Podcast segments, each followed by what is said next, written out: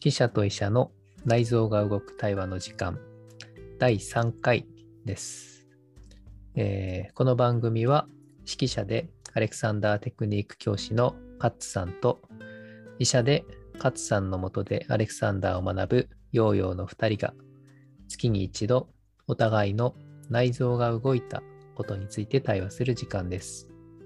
体、声、学び、暮らし、社会などのテーマが中心になります。はい、それではよろしくお願いします。お願いします。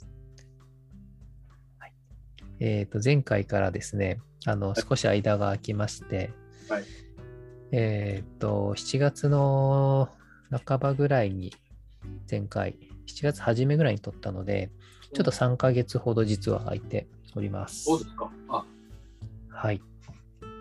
あまり空いてる感じしませんけどね。そうですね、あのー撮ったのは3ヶ月前なんですけど、アップしたのは1ヶ月ぐらい前だったので。はいはい、そうなんですよ。はい。まあ、そうこうしている間にちょっと世の中も変化があって、ですね。うん、緊急事態宣言解除になり、うん。はい。まあ、何か少し、なんでしょうね。少し周りの空気が変わって、うん。いい方向に行けばいいねっていう気持ちが結構溢れてる感じかなと、そうですよね。はい。うん、思いますね。で、あの、はいはい。ああの、どうぞ。緊急事態が解けたので、はい。鹿児島に10月の1日から、ほうほうほうほうほう。はい。鹿児島は、なんかどのあたりですか？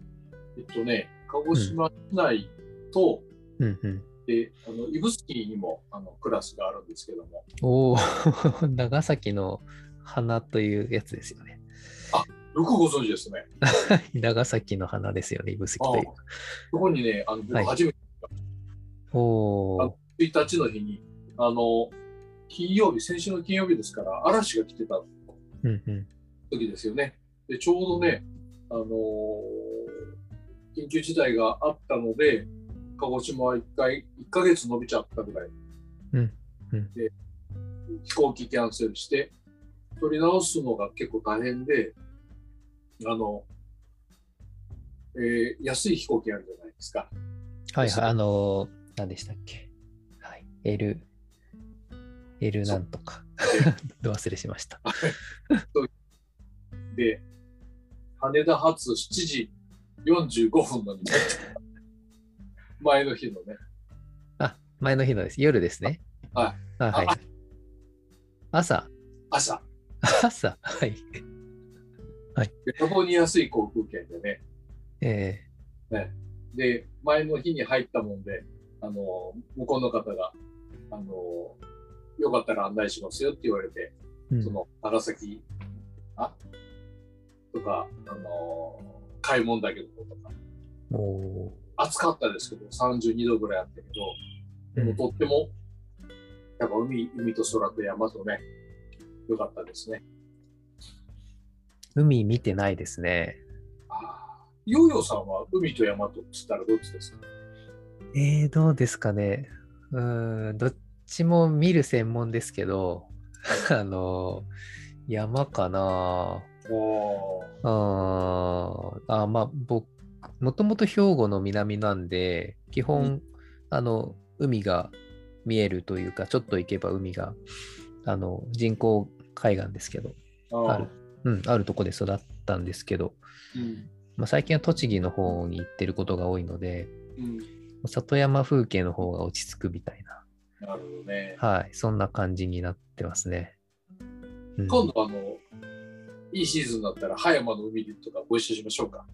葉山、あの、神奈川のですよね。はいはい。え、いいですね。うんなんか行ったことないですね。あ、海いいですよ。あの、やっぱりあの、い僕今年入ってないんですけど、なんかあの、常々おっしゃってますね。そうなんですよ。やっぱりね、あの、1年に1回ぐらいは海に入った方が、うんあの、体はいいですね。うーんあの、それこそ、あの、腹渡が動くじゃないけど、うんあの、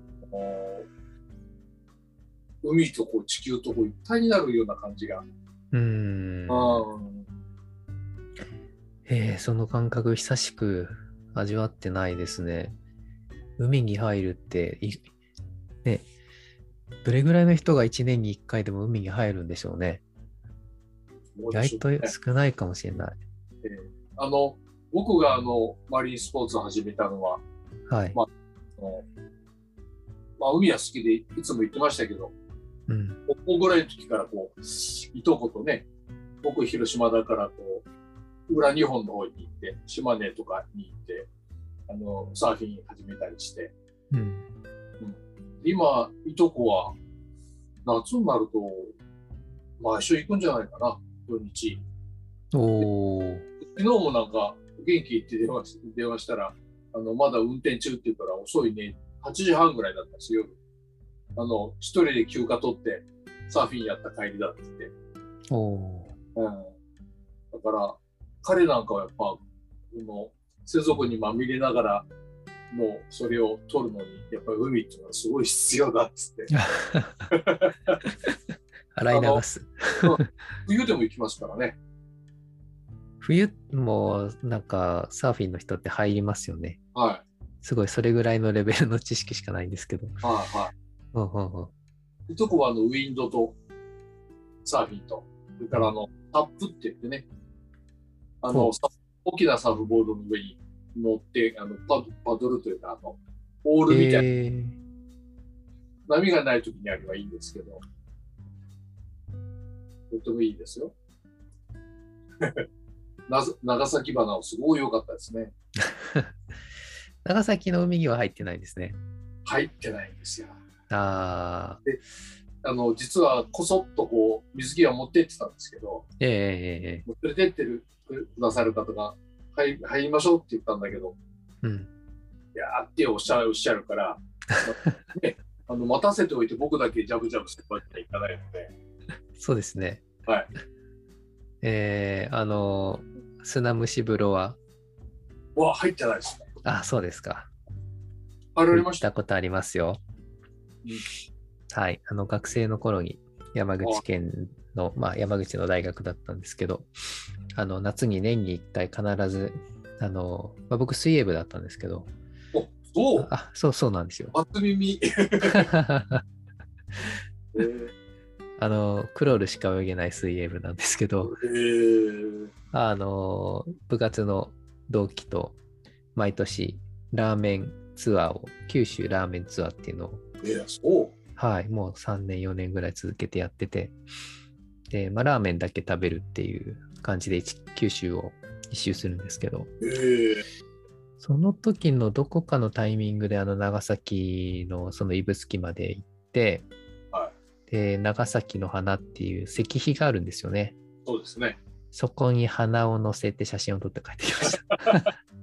あの、灯台があるところですよね。そうそうそう。そのう裏にこう花を、なんだ裏にちょっと、なんでしょう、隠れて、花が乗ってるような感じの写真の 撮り方をしてる。えー、まあまあ学生なんでね、そんな。ああそ僕はあの、その、長崎の先、岬っていうのがすごい好きなんですよ。岬？あの、御崎ですよね。う。ああ、はいはいはいはい。なので、ええあのまあ、特にあの、沖縄なんかもそうだけども、うんその、入江とか岬の海の奥の方からこう神が訪れる場所なんですよね。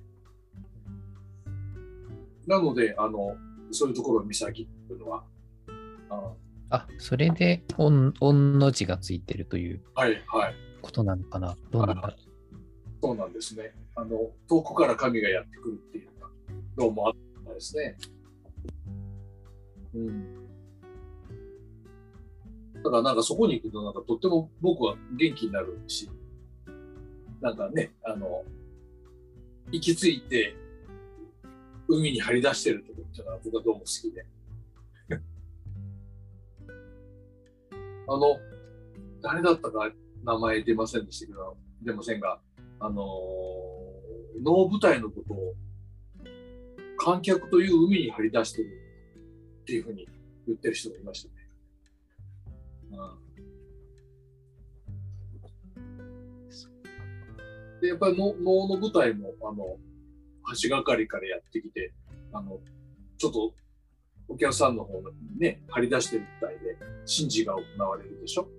うんうんうんうん、であの例えば厳島神社なんかの能舞台ってやっぱりこう海に張り出してるんですよね。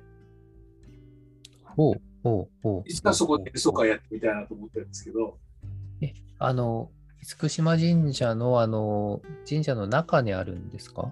外にあります。あ、外にあるんですか？はいへえあの鳥居が見える一番突端のところに四角い張り出した舞台があって、そこでもあのお能が行われるんですけど、おその時にお能を見るのは、お客さんは船の上から見るんです。え、すごいですね。そうえー、知らなかった。うん、それも僕やったことないので、見たことないので、いつか見たいと思ってるんですけど。うん。うん。というか、必ずある、ある、なんか、毎年あるとか、そういう。うん。いいもんですよね。うーん。ね。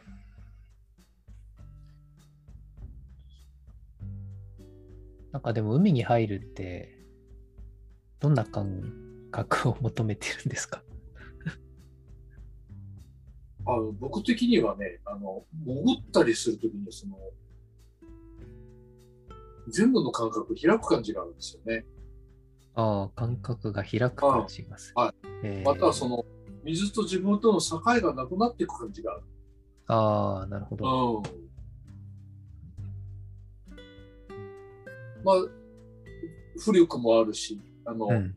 まあ、立って、立ってたり座ったりっていうことなく、うわーっとこう広がってられるでしょ。うん。うんあれもなんかすごい楽しいですよね。受け止めてもらってる感じが。ね。そっか。でもなんかもしかしたら、でも里山を見る感覚っていうのも、もしかしたら、ちょっとなんか包まれている感じというか、あの、まあ、結構低いね、山がポコポコと周りを取り囲んでいる、あの、一面取り囲んでいる中に、真ん中に自分がいるみたいうん。な、そういう風景みたいなのが結構、あの、栃木の方とかでもあるので、そうですよね。うん、なんかすすごくダイレクトな感覚ではないですけど、もしかしたらそういうのに近い、まあ、あるいはもっとすごく直接的な体験が海の場合にはありそうですね。そうですよね。川とは違うんですよね。ああ。あの、基本水が好きなので、綺麗な水なんかだったらすぐジャボンとしたくなるんですけどね。うん、あの、川の方がちょっとこ僕的には怖いですね。川とか湖の方がちょっと怖さが強いかな。うん。とてもこう冷たかったり、あの、ある意味流れが速かったりってこともあるかもしれない。うん。人によっては川とか湖にはサメいないでしょとかいう人もいるんだけど。そうなんだ。サメはいないですね、確かに。僕があの鹿児島で教えてる生徒さんで、中学生の女の子がいるんですけど、うんあのいや海怖い、怖いって言いますね。うーん。やっぱさあの上手を見てから、ガブリンとされる感じがあって怖い。下に何がいるかわかんないし、みたいな。その感覚は結構わかる気がしますけど。ああ、うん。まあでもやっぱそのサメ映画のインパクトは結構みんな残 残ってるんじゃないかなと思いますけど。ねはい。ちっちゃい頃に見るとトラウマになるかもしれないですね。うん。うん。大体やってんですよね、ロードショーで。そうそうそうそ あの見たくないけど、う。うん。見ちゃうんだよな。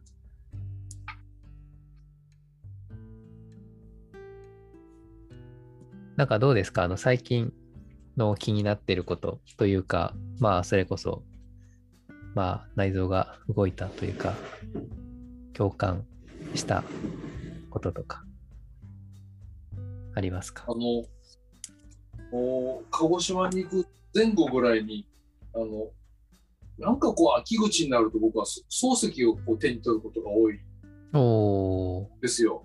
ほうほう。夢に十夜なんていうのは結構好きで、あ怖いんですけど、なんか、あの、そういうとこにいたような記憶みたいなのがああるでしょ、夢十夜の。ー。うんうんうんで、あの、珍しく草枕をもう一回引っ張り出して、うん読んでたら、あひばり、ひばりを紹介してる場所があるんです。ご存知ですか？うん。え、あの、実は僕、あの、読んだことないんですよ、まず。うん、というか、僕もね、ほぼね、読んだことないに近いんですよね、なんか。ええひばりをもあの、くじけるんですよね、僕は。長いので。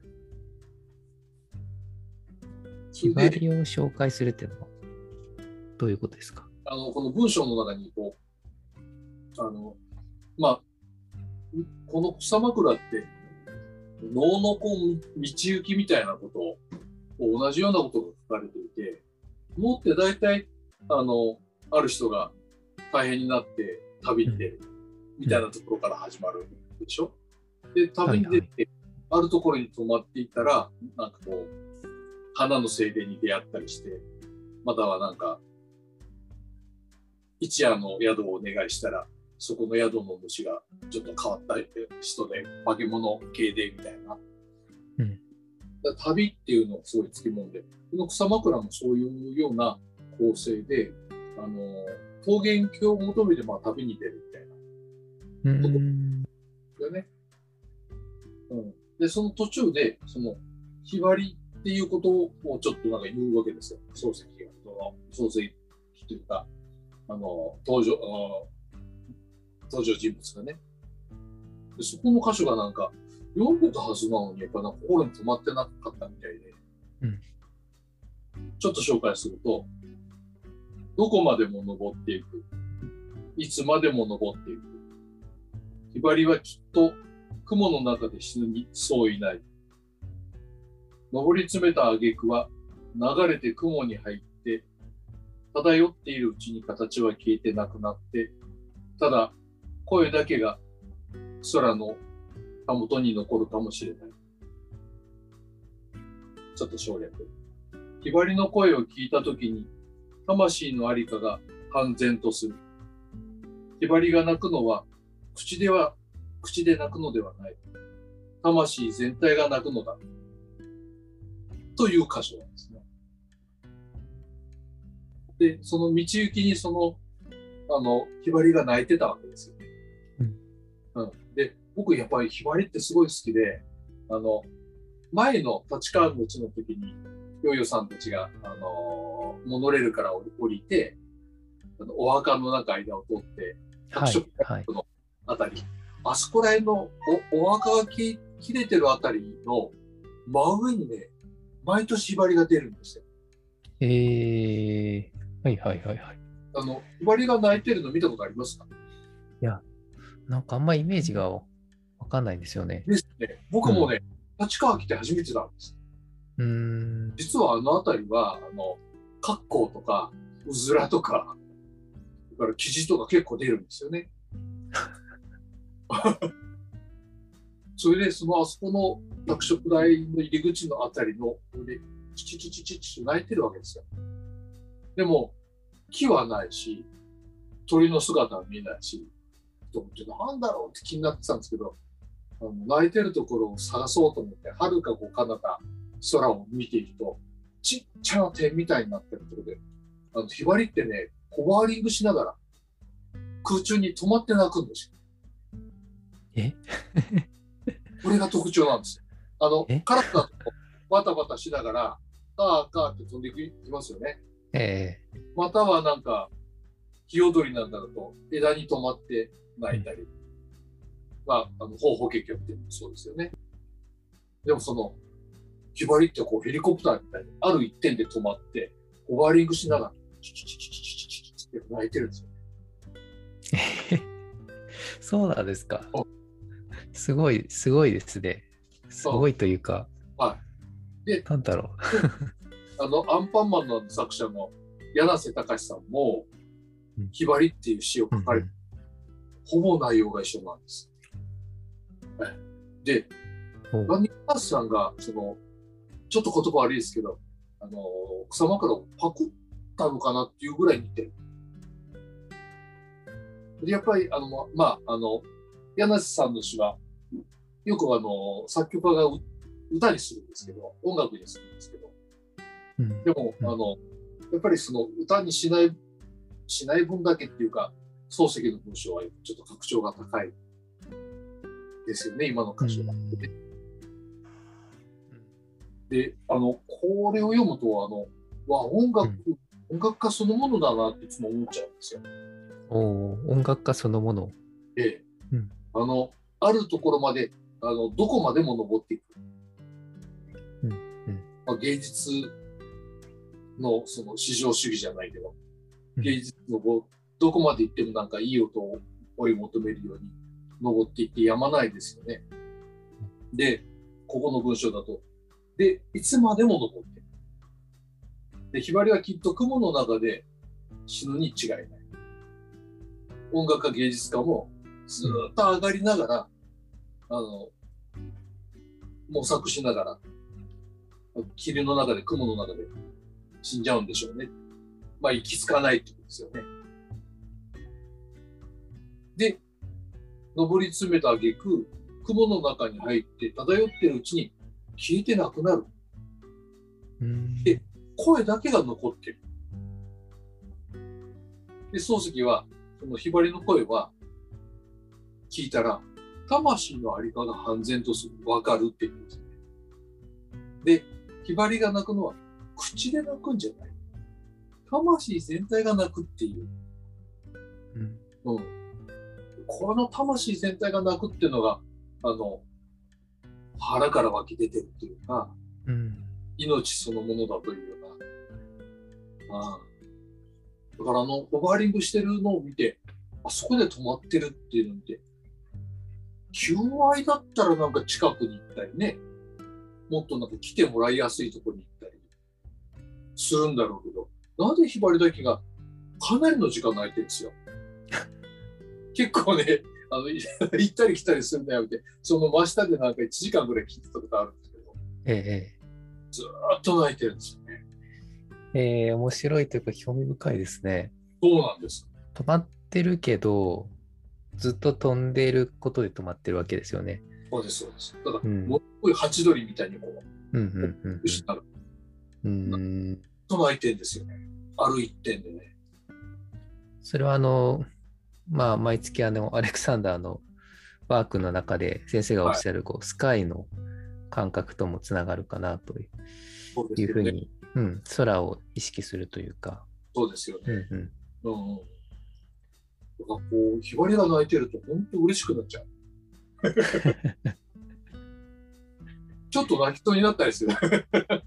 えー、うんそうか。なかなかそういう、なんでしょうね。そう感じ取れるってことがなんかすごくいいですね。あの、まあだしそう感じ取ってる自分が、その、まあ漱石だとか、その柳瀬隆さんと同じ心情みたいなとこに今つながっていくみたいなことは、もう面白いですね。ひばりがつなげてくれてるんですよね。うんうん。ひばりを見て思うというか、かんまあ、思うというか、まあ、かん感じるというか、うん。うん。まあ、内臓が動くというか、そうそうそうそうそう。そういうことですね。うんで、なんかこう、誰が言ってたんだろう。なんかテレビを見てたら、この間誰かが言ってたんですけど、鳥は言葉を持ってるから、うんあ、そうだ、あの、動物カメラマンの方のなんかドキュメンタリーみたいなのやってて、その方はあの、自然の中にこうカメラを仕掛けて、赤外線かなんかで動物の体温を感知するとシャッターを降りるみたいな。そういうなんか、あの、写真家のことやりましたけど、あの、鳥はよく聞いてると言葉がわかるようになるって言ってましたね。そうなんだとか思って。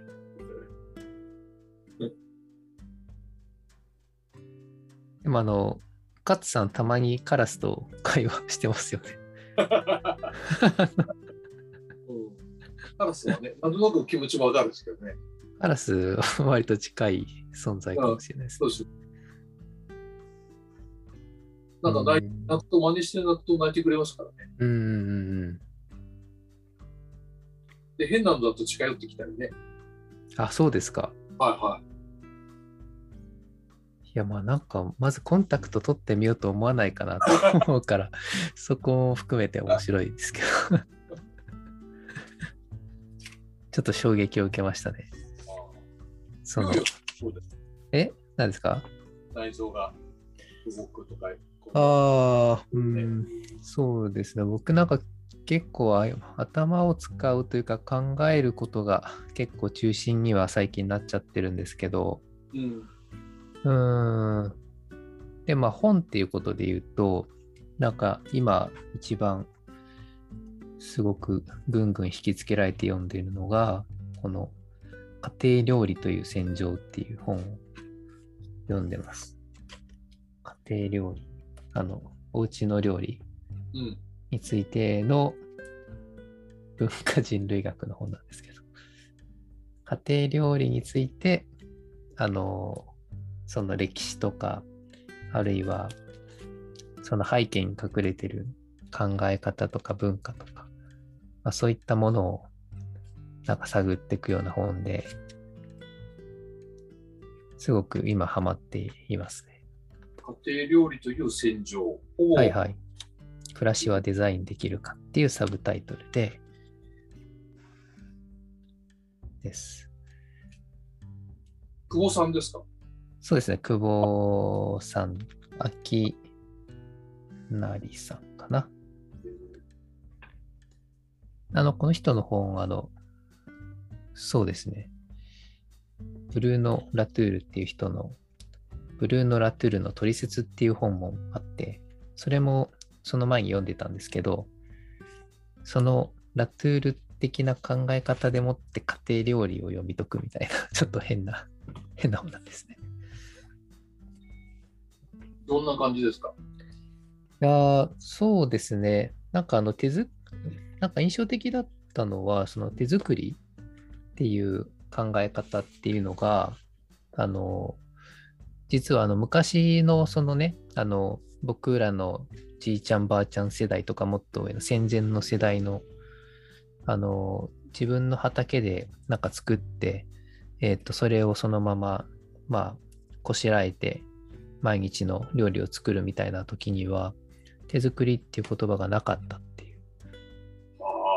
うん、で、あの、まあ、いわゆる調味料が出てきたりとか、まあ、あるいは、あの、まあ、女性も働きに出るみたいなこととかで、あの、時間が短くしながらも、あるいはその、家庭もその恋愛結婚みたいな感じで、あの、要は他の地域の食文化と他の地域の食文化をすり合わせて、まあ、お家でその家の味を作っていくみたいな、我が家の味を作っていくみたいな、そういった時代に変わっていく中で、えっと、いわゆるこう、スーパーで買ったものをうまく、あの、ちょっと自分なりに味付けするみたいなのを、あの、わ我が家の味と呼んだり、あるいは、えっと、まあ、少し、あの、出汁からは取らないですよね。あの、カレー出汁とか作る、使うんだけど、まあ、素材から、素材を買ってうまく調理するっていうのを手作りと呼ぶと。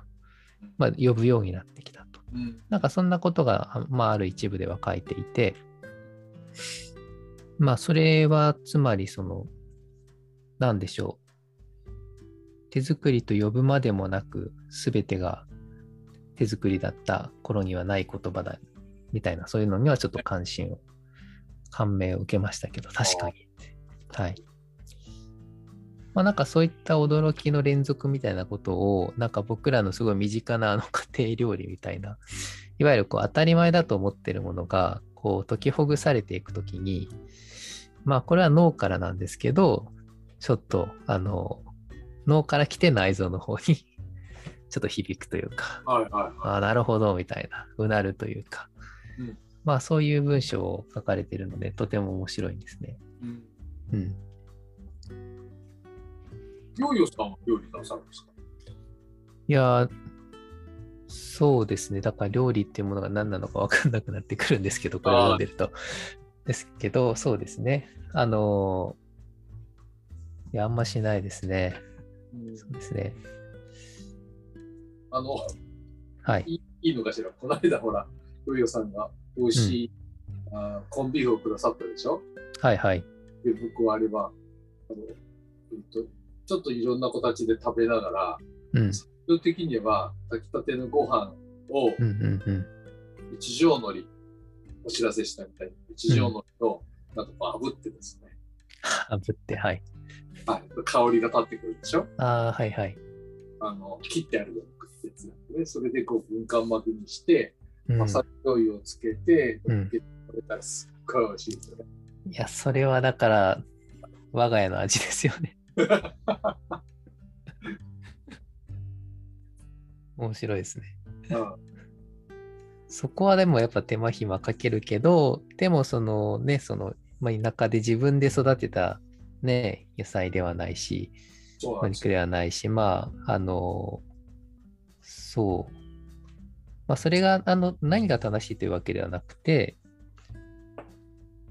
なんとなく使っている言葉の中にもそういった時代背景とか、まあ思想とか、うん、そういったものがあるんだなって、それでね、今のね、料理の考え方とかは、まあ、割とそれぞれ自分のものを買ってきて、で、自分で食べるとかも、まあ、うちでも普通にありますし、あの、まあ、変わって、価値観とかが変わってくるかなとは思うんですけど、あの、そういう意味じゃ、あの、マサイアス、フレデリック・マサイアス・アレキサンダー先生は、うん、1869年に生まれ、タスマニアとオーストラリアのタスマニアすごいとこですよね。はい、あの、なんか映像とか見られたことあります？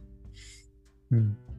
一人ね、あの、江戸川で僕がよく行くコーヒーランドっていう美味しいお店があるんですけど、マスターもとっても素敵で、そこにあの、タスマニア島出身の方が時々も、それでちょっと話を聞いて、まああの、Google マップなんかで一緒に検索してみたら、ものすごい海が綺麗なんですよね。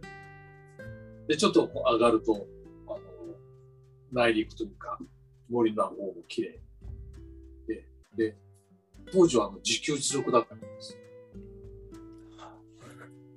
ああ、すごいです。で、あの島というか、オーストラリア自体がイギリス領のその、あの、流刑の島だっていうようなこともあったり、あ、ルケー、流す。はい、うんルズうん。うん。だから、あの、とっても大変で、アレキサンダー先生は体が弱かったから、結構大変だったみたいなことがでうん書いてあるんですけど。ね。今おっしゃったように、その、まあ僕がそうやって手作りでっていうか、うん。巻きを手作りで食べて美味しかったっていううんうん。手作りじゃないですもんね。あれまあ、それはでも手作りなんだと 思いますけど、あの手作りかそうじゃないかというふうになると、またなんかあのあ原理主義っぽくはいなってしまいますし、その、言葉が持ってる意味っていうことがね、そうですね、面白いですよね。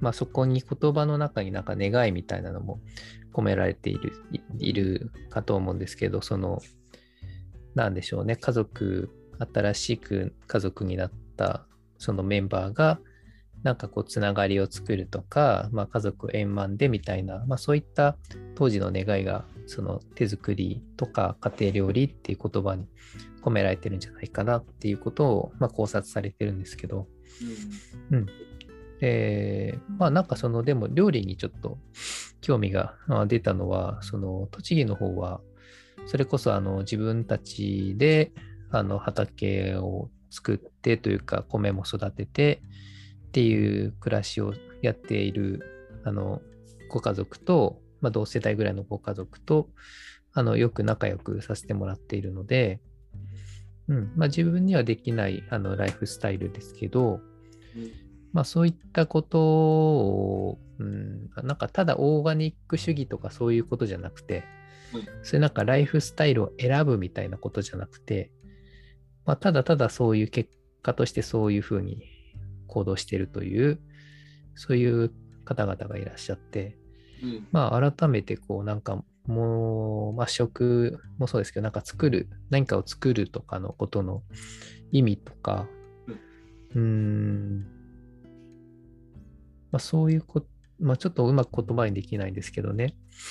なんかあの作るってことが結構あの僕がずっと考えてる健康とか幸せとかになんかすごくつながりつながる入り口になる入り口になりつつもでももうなんか出口でもあるような行為なんじゃないかなと思っていて、うん、なのでそうですね、まあ、何何を作るでもいいのかなと思ってその軍艦巻きのコンビーフ丼を作るのも一つの あのメイキングですしああのもちろんそのね野菜をゼロから育ゼロからというかまあ種から育ててあの作っていくみたいなことも一つの作るだし、まあ、物とか、まあ、あるいは芸術、まあ、何かを作るってこともそうですしなんか作ってる時って結構人ってあの元気ですよね。そうですよね。まあ、ひばり、ひばりのような状 状態になってるんじゃないかなと、ああ、そうですね。まあ、あの、はいはい、思うし、まあ、結構つながりも生まれやすいんですよね。何かを作るっていう行為の、あの、過程の中に、いろんな人との接点が生まれたり、あるいは、あの、自然との接点が生まれたりとか、うん、なので、まあ、つながりと、まあ、あるいはその、まあ、ハッピーに、ハッピーにというか、まあ、いい状態でいるっていうことが、まあ、作るってことが手がかりに今なる、一番なるんじゃないかなと。なるほどね。はい。で、まあ、特に料理に、ね、家庭料理ってすごい自分の身近な、みんな身近なものなので、うんなんかそこら辺を切り口に、あの、なんか考えたり、あるいは一緒に何か作ったりするっていうのが、あの、やっていくと面白いんじゃないかなと、うん。うん、そんなことを思ってるんですね。あー。あと今の、まあ、おゆうよさんがおっしゃったみたいに、あの、ちょっと前の流れだと、自然食とか、こう、オーガニックっていうのが、ちょっとこう、どういうんですかね、こう友好的なというか、流行り的にそういうものがこう、健康にいいからね、みたいにな、うん、浅いところで動いててっていう、で、なんかそういうものに取り組んでおられる方の方が、なんか元気がなかったりみたいな気が時々してたんですけど、ああ。申し訳ないけど、うん、うん。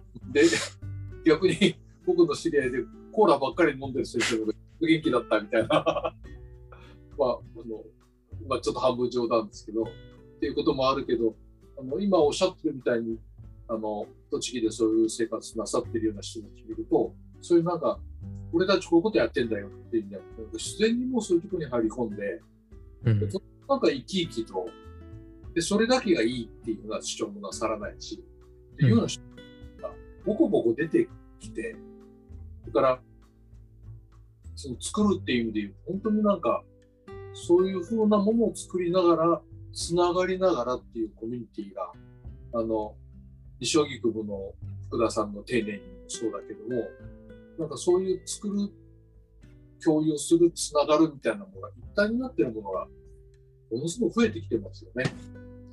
そうですね。まあ、特になんか若い人とかのセンスとかを見てると、なんかあの、なんか考えて、なんかね、農業に入っていくとかじゃなくても、なんかそれこそ、なんかこう、パッと体が動いてうん。やっていくっていうことかと思いますし、うーん、まあなんかオーガニックのものをなんか選ぶとか、その要は消費っていうところにずっとハマってると、うん。多分どんなものをコーラ、コーラであろうが、オーガニック食品であろうが、何かをこう選んで消費する、これがいい、これは悪いっていう風になると、多分その消費サイクルから抜けられ抜け出られないっていうことなのかなと。あの、そうするとなん、でしょうね。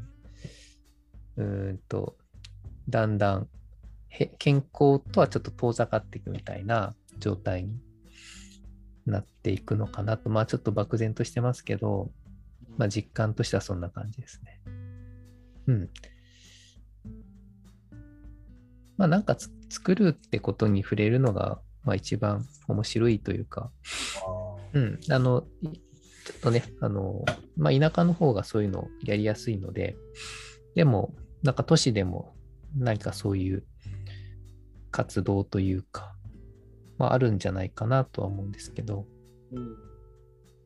まあ、そういう意味で言うとあの僕はアマチュアの人たちの声のグループうん、らしいうん、うん、あっていうものにあのもうず仕事としてきましたけど、そうですよねまあ、みんなで音を作るうん。あ、音を作るだ、そうだ。うん。ああ響きを作るとかねうん、うん。響きってやっぱ面白い字であの里の音って書くでしょ里の音ですね、確かに。あそうなんですよ本当ですね。サントリーのウイスキーで響きって結構高いのがありますけど、ええうん、里の音なんですよね。本当だ。いい字ですよね。うん。うん。だけど、その、本当にこう、みんなで作るって作業が、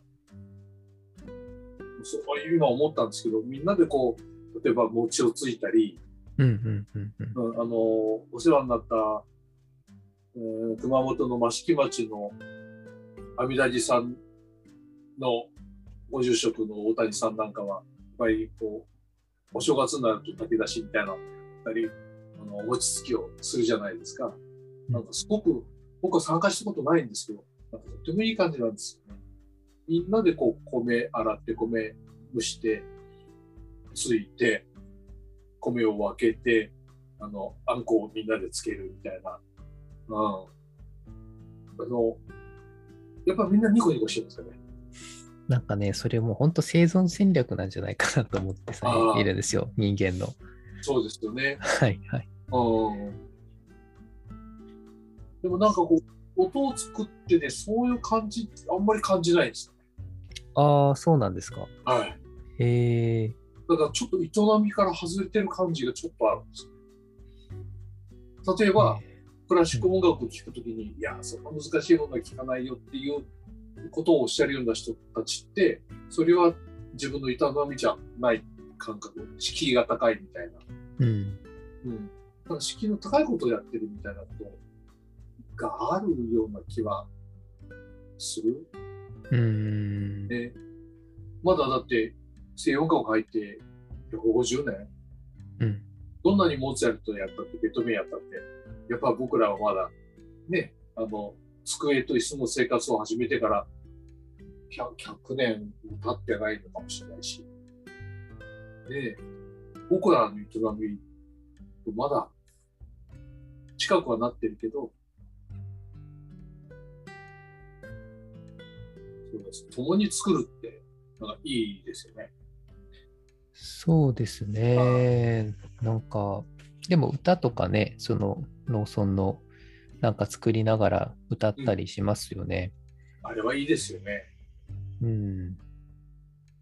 あの、馬込歌なんていうか、あの、ゆっくり上がっていく、山に登ってくるような坂道を牛を引いたり、馬を引いたりしながら歌う歌があるんですけど、なかなかいいんですよね、これが。うん。それから、こう、漁師さんたちがこう、網を巻くときにああ、はいはい。歌う、餌醤油脇とかね、うんうんうんまあそれはすごくいいですね。ああいうのって、あのー音源として保管されてないんですかあね？、ありますよ。ああるものですありか？ます、あります。そうなんですか？あります、あります。えとか、あの、それこそ、あの西洋音楽の走りって言えば、あの熊本の朝天草の方のー、はい。えー外国人、まあ、ザビエリみたいな人たちが持ち込んだ、うん。えーこのお経。それは本当はオーラプロノビスってあのラテン語で、うん。プロノビス我々のためにオーラ祈ってください祈るっていうオーラっていうんですけどね。それは天草さん天草の人たちはオラショっていう言葉に書。いてあオラ書ですね。はいはいはいはいはい。それもあの今僕も音源持ってますけど、ああ。うん、とってもいいですね。うん、その営みとしていい。うん、なんか、そうですね。まあ、おお経とかは確かに、あの、お経は割と入りやすい気もしますね。うん、あの、朝にね、あの、お寺で座禅会とかやってて、そういうのにスッと入っていく人もいますし、うん、うん。でも歌を作るっていうのはもしかしたら、あの、ちょっと可能性があるような気がしましたね。うんうん。うん。割とそのやっぱ西洋音楽ってどっちかというとその脳みそを使わなきゃいけない人がすごく多いのでほうほうほうほでそれが例えば脳の歌いななんかだとその頭を使うことを本当に禁じられながらこう体と体腹と腹っていうのを移していくみたいなお所作をただ真似るっていうかう。うんうん。でここはどうしたらいいですかっていうような質問は許されないんですよね。ただやるしかないっていう。うん。うん、でそれってなんかおとめさんがお嫁さんに教えるのになんか、あ見て覚えるみたいなね、ああ、その料理をね。はあのはいはいはい。いうん、そこにこうあまりこうどうしようこうしようみたいなのを解散させないっていうか、うん。いうんや、そうなんですよ。あの、なので、このさっきの本のことで言うと、レシピっていうものが、ね、その、栗原はるみさん90年代と、その前の80年代、小林克代さんって人が、はいはいはい、あは、ご存知ですか？あの いら いらっしゃったみたいで、その小林克代対栗原はるみレシピ5番対決っていうのが間に入っててですね。い。えーあの、まあ、その時代の時代背景とか、その大事にしていることの違いみたいなのを、そのお二人のレシピとかから読み解くみたいなことも間で入ってて、ちょっと面白いですよ。えーあの男性の料理家の方もいらっしゃいますよね。うん。あの土井土井正治勝勝さんですよね。ああでうんお父さん、あ、お父さんが勝さんなのかな。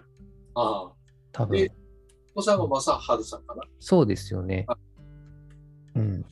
やっぱりあのお父様と息子さんもなんかもう言い方が全然変わってきてるというか。ああ、うんうんうんうんうんうん。そうなんですよ。まあ、歌とかそういうことに関しても、あとはまあ、その、いわゆるこう、なんでしょう。取扱説明書とかでもそうですけど、なんか作り方がま、なんか違うというか、作るっていう考え方がまずなんかちょっと違うというのが、こう時代ごとにあるのかなと思っていまして、うんまあ、僕とかレシピの量きっちり決まってた方が、あの、あんまり作らない人にとってはその方がいいんですけどね。うんうん。あのもうちょっと今うん。さんにそうやって言われて、今思い起こしてて、僕の例えばその指揮者としてのその、えー経験っていうのは、僕の先生のやってらっしゃることを、まあ、学んでいきながら、真似ていきながら、うん。なで、指揮者って割とそういうふうに師匠のやり方を真似るところがあって、で師匠が強烈だと、本当になんか、ああ、あの人はあの人の弟子ねみたいに、本当にわかるんですよね。うーん。うん。うん。うん。で、うんやっぱりそこから出出るか出れ出ら出れないかっていうのはよくあり、よくある、すごい問題で、うん。出てるかって言ったら、出てるようで出てないところもあるしなって今思いながら、で、うん、ちょっとありがとうございます。だから本当にみんなで作るってことが、うんどうなのかなっていうふうに今考えるきっかけもらったような気がします。いやいや、そうですね。まあ、あの、ホリエモンの寿司職人議論にも通じるところが、あの、修行しなくても、そのやり方を学べばいいじゃんみたいな、そういうのにもなんかつながってくる気もしますし、まあ、何がいいか悪いかっていうよりは、そういう流れがあるんだということをこう知って、僕たちがこれからどういうふうに、まあ、作るってことをやっていくのかっていうのが、なんかちょっとまた引き続き考えたいテーマだなと 思っております。でもあの言い方はちょっと乱暴ですよね、堀江さんはね。そうですね。あの、なんで、あの、まあ、マニュアルという考え方なんだと思うんですけど、そうですよね。マニュアルと標準化ということだと思うんですけど、はいはうん。まあ、それで、あの、人が本当に幸せになるのか、い。あの、まあ、そういうことを通っているのかなと思って、うん。ただなんかその、そこら辺の答えが僕僕なんかこう、今僕が考えた、ん申し上げたことなんかもそうだけど、あの、アレクサンダーのプライマリーコントロールが働いたところから何か生まれてくるっていう感じがすごく、うんそれが結構日々楽しいですね。確かに。あの、うん。判断軸として、あの、プライマリーコントロールを失ってないかみたいな。体が前に突っ込んでいっちゃってないか、みたいな、そういうなんか自分の体を軸になんか物事を判断していくっていうのは、あの、結構答えが見えない時代の中で、うん、やっぱり大事かなと思いますし、うん、まあ、そこで選んでいけばいいの、いいのかもしれないですね。うん。の言葉を軸に判断するし、そのプライマリーコントロが働いてる状態になると、うんいろんなつながりからこう知恵がもらえるっていうことがうんものすごくあって、これはなんかすごく楽しいし、料理をしてて楽しいの僕は結構似てるなと今思いました。ああ、そうですね。確かに。あの、楽しいかどうかっていうのは、あの、なんかニコニコしているかどうかっていうのは、まあ、あ究極の、まあ、言い方はちょっとあれですけど、究極の判断軸というか評価、評価な なんじゃないかなと思いますね。あの、ニコニコしてる自分に気づいていれば、あの、多分その道で間違ってないって思える気もしますね。あの、笑ってるというよりはなんかここ心せこそ内臓の内臓が喜ぶみたいなそういう感じですけど。うん。あの能の安田先生はあの何かこうよく講座とかいろんな学校に出向いて授業とかなさるなさるんですよね。でその時にちょっと僕にアドバイスくださったのが「こう田さんね10分ぐらいみんなが笑わなくなったら気をつけた方がいいよ」ってなるとおっしゃっててでもなんかこうでも先生が僕たち能のことを少し教えてくださる時とか多分先生が先生の先生にも習う時って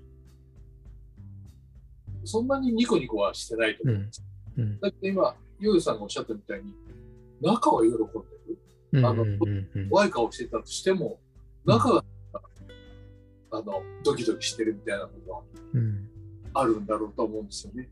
うん。うん、ぐるぐるしてる。まあ自分的にはぐるぐるしてる感じが。ぐるぐる、ぐるぐるですかね。その感覚はみんな違うんでしょうけどね。そうそうそうそうそう。うんうん。ちょっとやばいのはなんかみんなが楽しくないと浅いところで楽しくないとつまんないじゃんみたいな言い方ああ、うん、っていうのはなんかまずいかなと。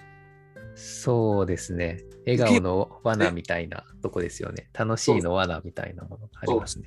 うん。まあそういう時代はちょっとこう出したような気がするんですけども、うんうんもうそういうので特に若い人はそういうのであのうん喜ぶような人が減ってるような気がしますね。みんな若い人なんか賢くなってる気がするし。うん置いてかれないように 頑張りたいですね。いやそうですね。本当に。はい。ありがとうございます。はいありがとうございます。カッコも泣きましたので、今日は、今日はこの辺りで、はいと思います。はいではまた次回よろしくお願いします。失礼します。